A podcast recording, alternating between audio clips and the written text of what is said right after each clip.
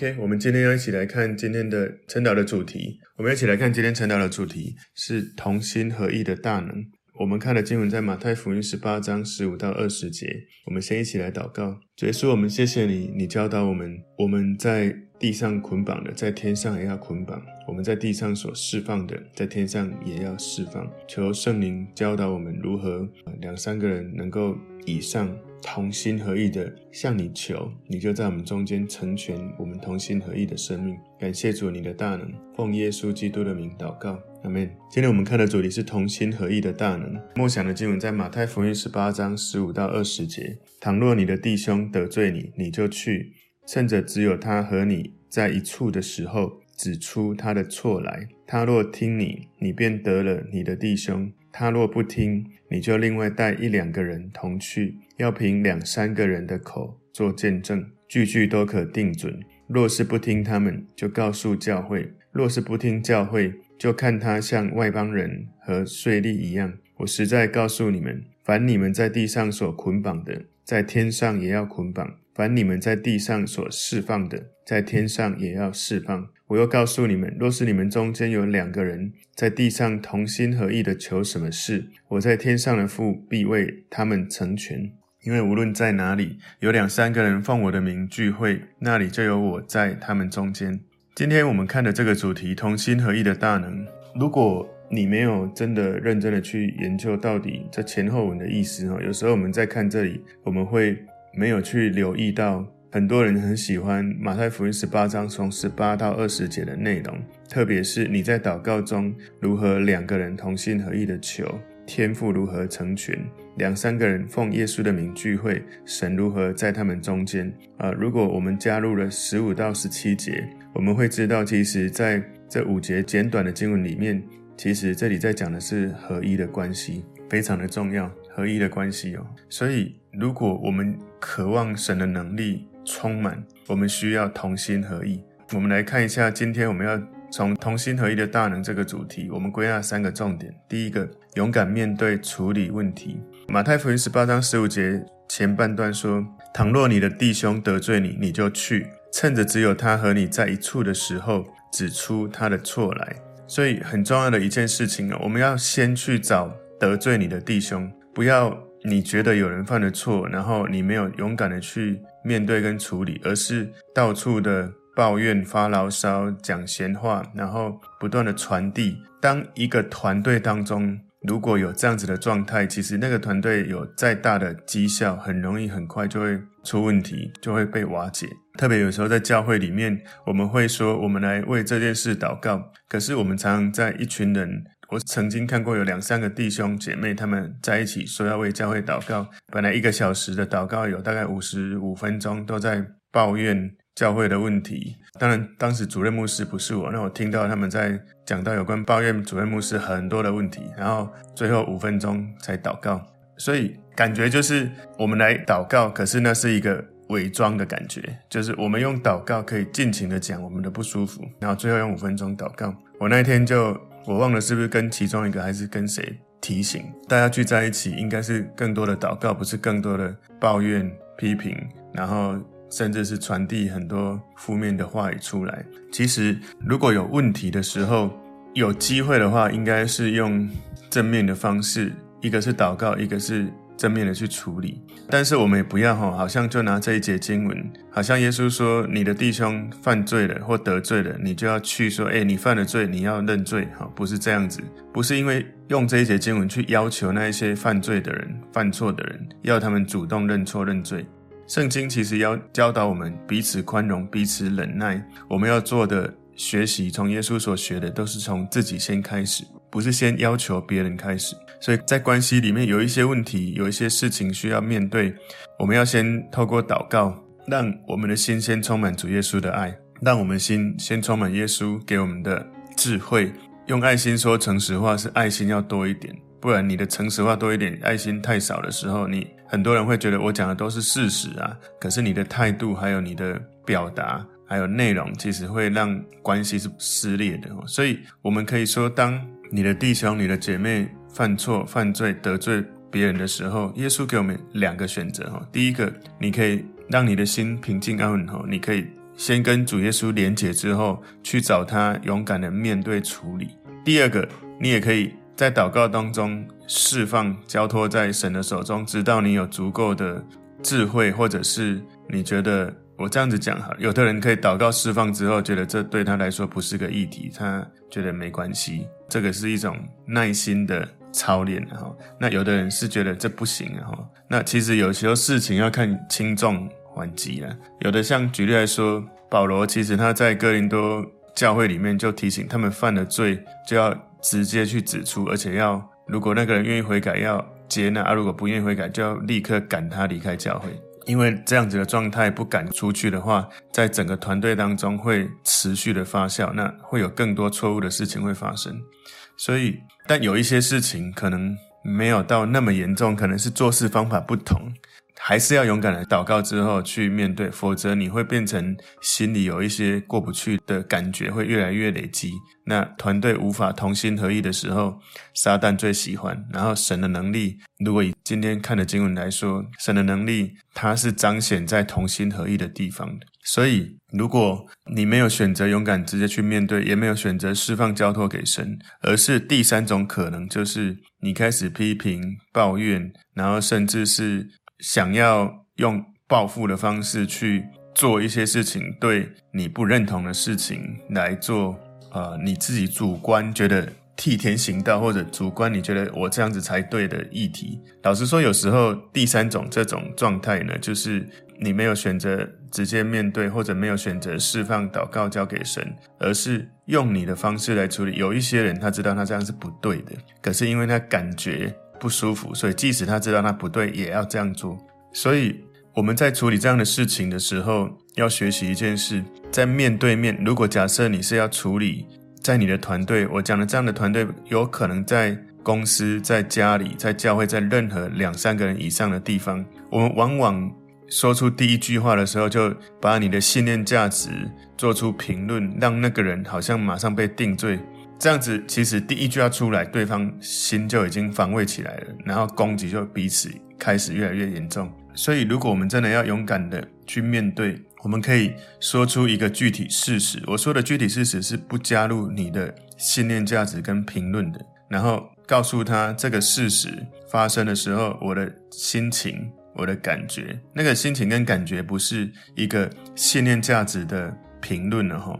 不要太快就马上做出一个论断。我举例来说，我用刚刚那个例子好了。你听到一个人他在讲你这个团队当中某些人的负面的东西，或者是批评，或者甚至是讲一些没有的事情，包括在你的家里、在公司、在教会。我们如果去面对面去沟通，如果你第一句话，很多人很多人在一开始就会说你到处讲什么什么什么，真的是很爱诽谤人。如果这样子，你就已经加入了你的信念价值判断，就是他做这件事是在诽谤人。如果是比较以从具体事实开始，你可以说你公开说这些事情，有很多人都听到，而且也开始在团队中，好像有很多的声音不断的传出来，在我们的当中关系变得有点不一样哈。请问，当你公开讲这些事情的时候，在想什么？是什么原因让你说这些事情？当我听到。你这样子公开说，而且到处已经传在整个团队中的时候，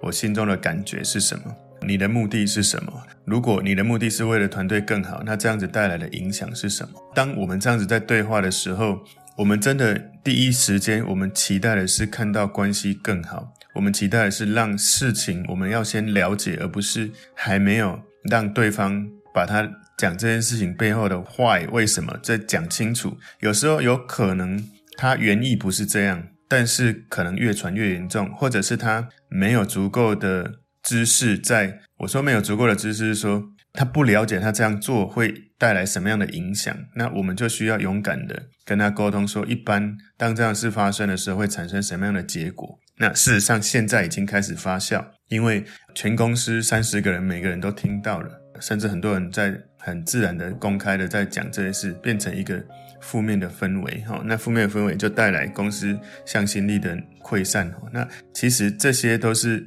你看到，但是你可能一开始不是直接这样说，要让对方有机会能够把他的想法要沟通清楚，以免有时候我们在面质的时候，其实我们还没听到他的信念价值的时候，我们直接讲出了结论，以至于我们没有机会在信念价值上沟通，然后情绪互相的攻击，以至于彼此都产生很痛苦的感觉。团队彼此本来应该是互相建造，就变成互相拆毁了。所以，如果如果在团队中有人犯了错，我们有一种状况就是不要非常不舒服。然后又什么都不讲，也不要到处讲，而不跟这个人讲。好，那最好的方式是你先跟神祷告之后，从神得到从神来的爱跟智慧跟话语的能力，哈，然后去跟那个犯错的人去告诉他他犯的错误，有可能他自己没有意识，有可能他没有。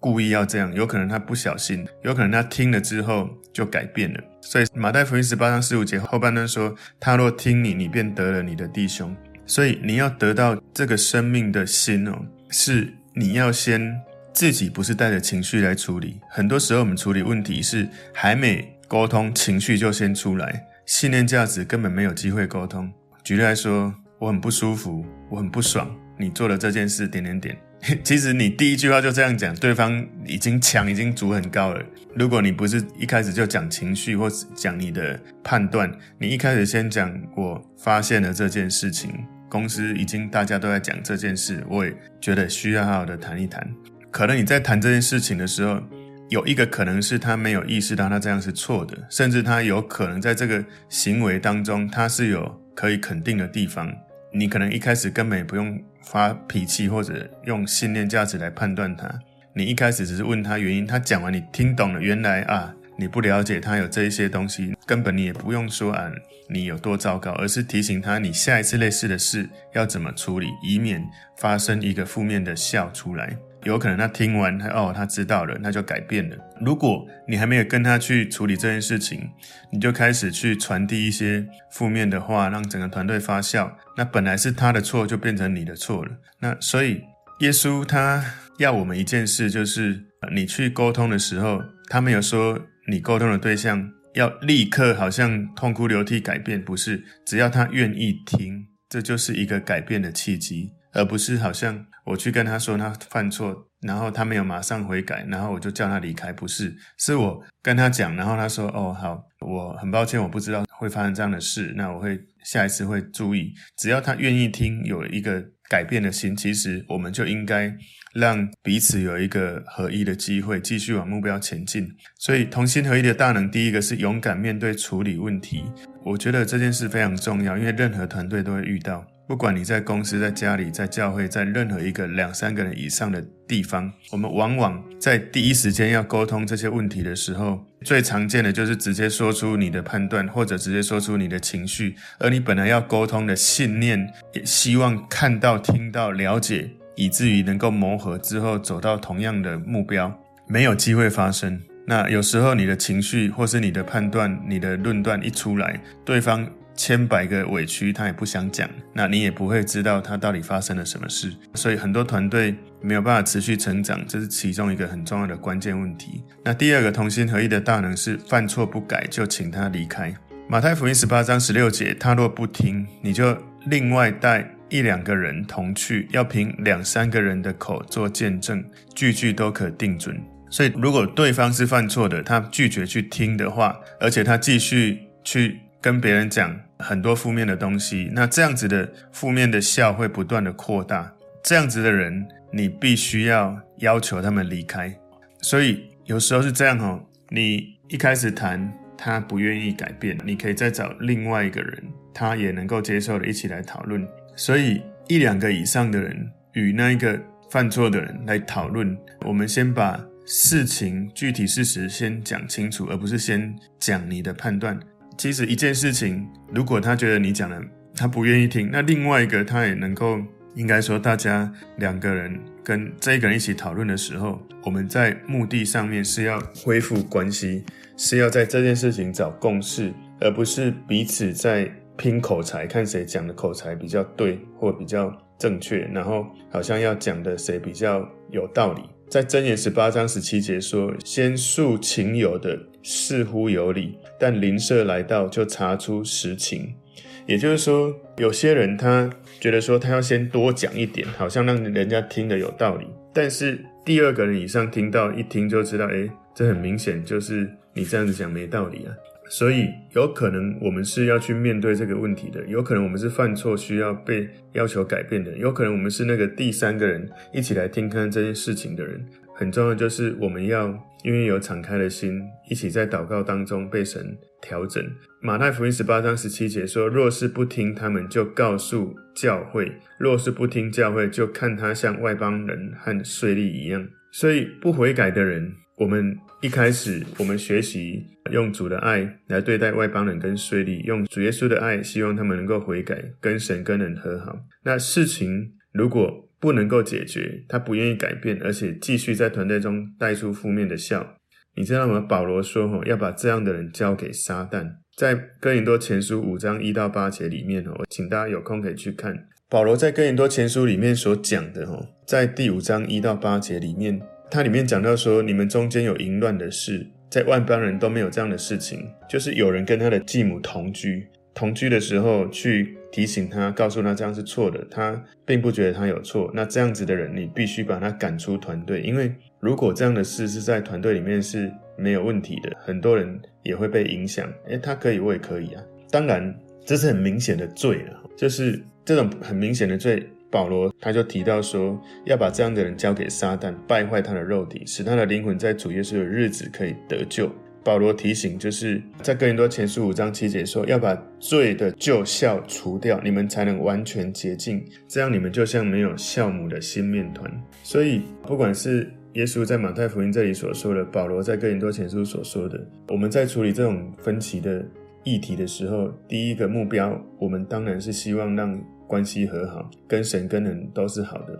但如果对方不愿意的话，那你不要拖延，就叫他离开。有时候可能对方不是罪，只是做事方法不一样，那也要能够试着沟通彼此的心。然后通常是这样，不管你在公司、在家里或者在教会。领导者要有那个气度，让每个人有机会表达不同的想法。可是领导者当他决定的时候，那些被带领的，不管在教会、在家里、在公司，我们就要往一样的方向前进。因为如果每个人他不是领导者，而他希望所有人都听他的，那整个团队一定会混乱。所以我说的那个往目标，大家有共识，其实要想一想，不是好像我要不要支持这个领袖，而是我所做的决定。我只是外表顺服，内心没有顺服。你等于在这个团队当中，你并没有在帮助团队，而这个团队也是你，你也是这个团队。所以有时候我们把那个焦点有一点看错，就觉得说这好像变成我跟他之间的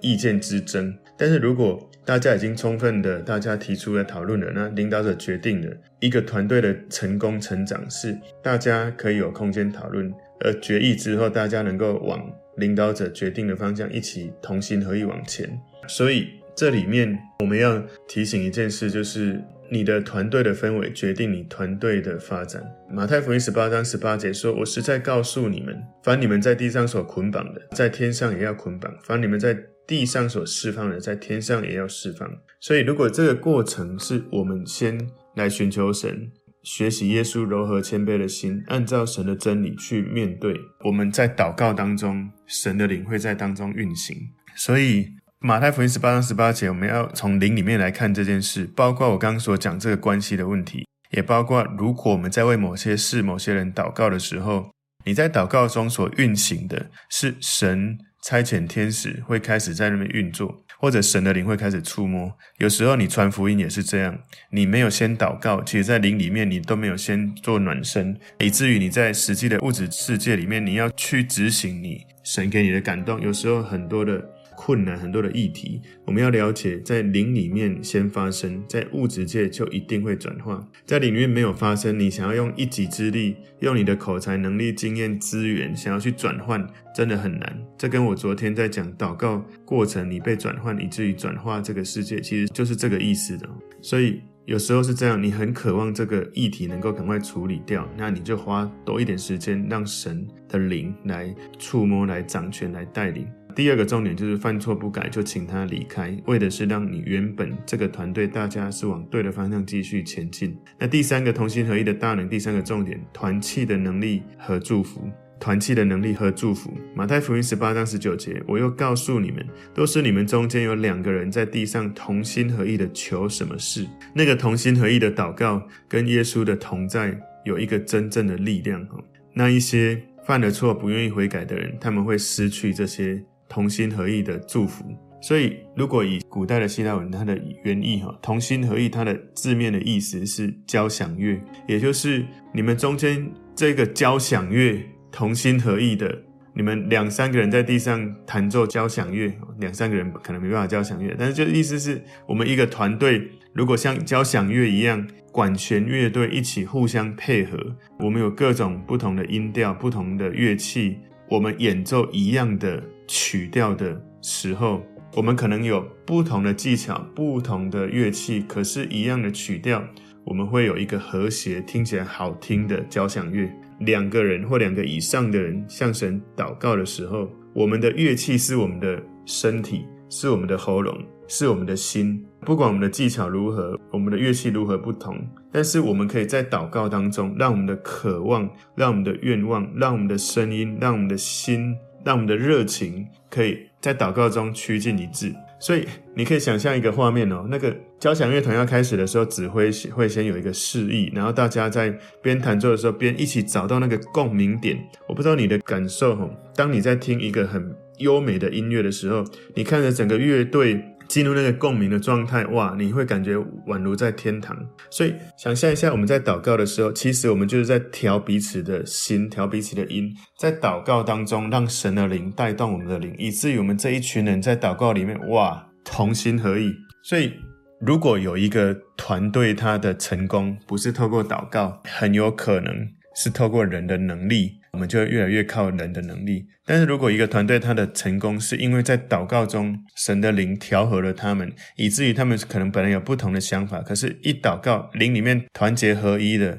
他们就算能力很差，都会有伟大的事发生，因为这表明了他们不是靠他们的资源在做事，而是靠神的圣灵，因着他们同心合意，神的灵很自然的就运行在中间，因为这就是圣经里面重要的法则。所以马太福音十八章十九节后半段说：“我在天上的父必为他们成全。”所以那个同心合意的力量，如果你去看利未记第二十六章，利未记第二十六章里面有告诉我们这个观点哈。利未记二十六章第八节说：“你们五个人要追赶一百人，一百人要追赶一万人，仇敌必倒在你们的刀下。”所以五个人会打跑一百个敌人，十个人打跑一万个敌人，一个人打一百人跟。五个人打一百人，呃，简单讲了，我要讲的就是众效的意思的。同心合意的祷告会有带出一个倍数释放出来的力量。众效它的英文是 S Y N E R G Y，众效是一个人，我可能本来可以抬二十公斤，两个人我可以抬。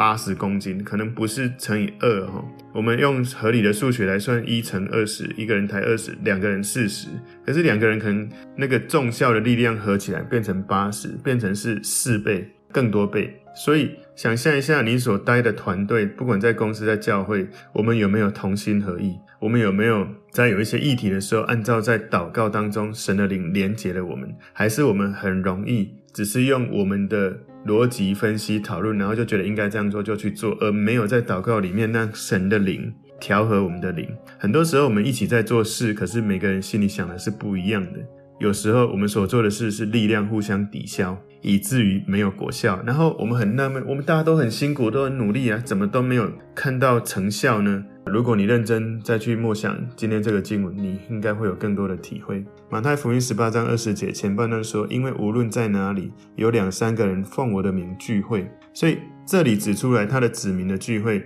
充满了跟神连结的一种能力。请注意哦，两三个人不是说两三千个人，也就是说，耶稣在小的两三个人当中，跟大的两三千个人当中的出现是一样多的。”他不是因为数字大，他才会有能力。两三个人的聚集很容易，两三千个人聚集不容易。所以，我们最近在做 RPG 的祷告会，感谢主。如果我们教会更多，每个人都进入 RPG 祷告会，两三个、两三个彼此合一，然后教会在邀请大家一起参加祷告会的时候，我们真的也参加，而且是投入的。如果教会每个弟兄姐妹看重这件事，教会一定会复兴。可是有些人会觉得，哦，祷告会，嗯，就有自己很多的观点跟感觉，没有照自己的观点跟感觉，我就没有想参加。其实祷告会是一种我们在灵里面对准神，彼此连结，建造一种神同在的氛围，重要的一个地方。所以从刚刚这个经文，我们要提醒一件事情哈，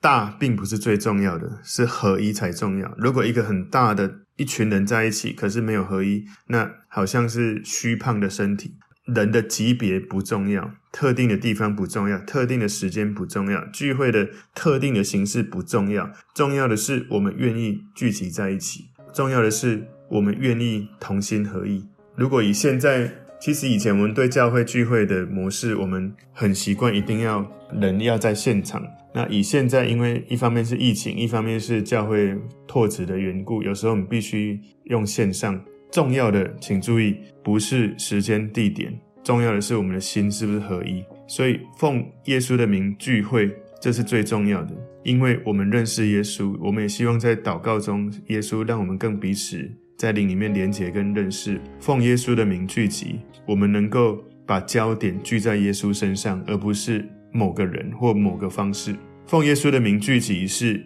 在聚集当中去领受到主耶稣他的生命的本质。他的属性，奉耶稣的名聚集两三个人，他没有说时间或地点或方式，他讲的是两三个人，无论在哪里，你知道那个在哪里，包括时间空间，重点是两三个人同心合意的奉耶稣的名聚会。所以马太福音十八章二十节后半段说，那里就有我在他们中间。所以这就是说，耶稣不是在。整个聚会当中最靠近牧师或领袖，而是在一群人当中，他跟众人是亲近的。所以，我们奉耶稣的名聚集，他就在那里。很多时候，我们很习惯觉得一定要跟领袖或是跟牧师要很亲近才可以。其实，我们要很亲近的是彼此生命的连结，不管他的他在整个组织里面他的位阶是什么。最重要是，我们因为彼此亲近，以至于耶稣在我们中间显现，那是最重要的。所以在我们中间，耶稣他讲得很清楚，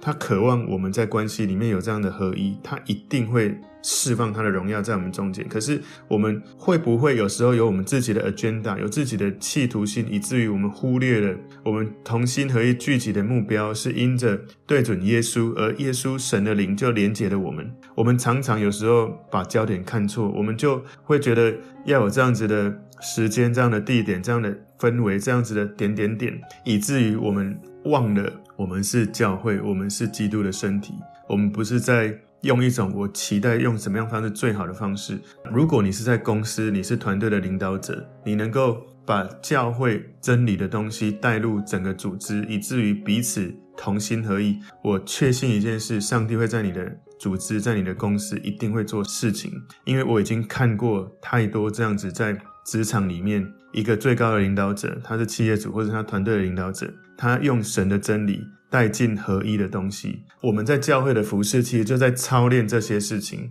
你在带一个小组，如果一个小组你都带不好，一个团队合一的话，在公司你的组织，有时候我们的操练也会觉得很辛苦。所以感谢神，他让我们有这样的机会，每个礼拜有一个小组，让我们来操练生命连结的机会。求主带领我们的教会，能够在教会、在职场都能够释放神的同在跟大能。我们一起来祷告。主耶稣，我们谢谢你，透过今天的主题“同心合意的大能”，让我们学习，当我们团队当中有错误的事情发生，我们要勇敢面对处理问题，也让我们学习，如果那个人犯错不改，我们要勇敢的去请他离开。然后也求主让我们能够在不管哪个团队当中有团队的能力、团契的能力跟祝福在我们中间，带领我们的教会更多的对准你，经历你的能力。奉耶稣基督的名祷告，阿门。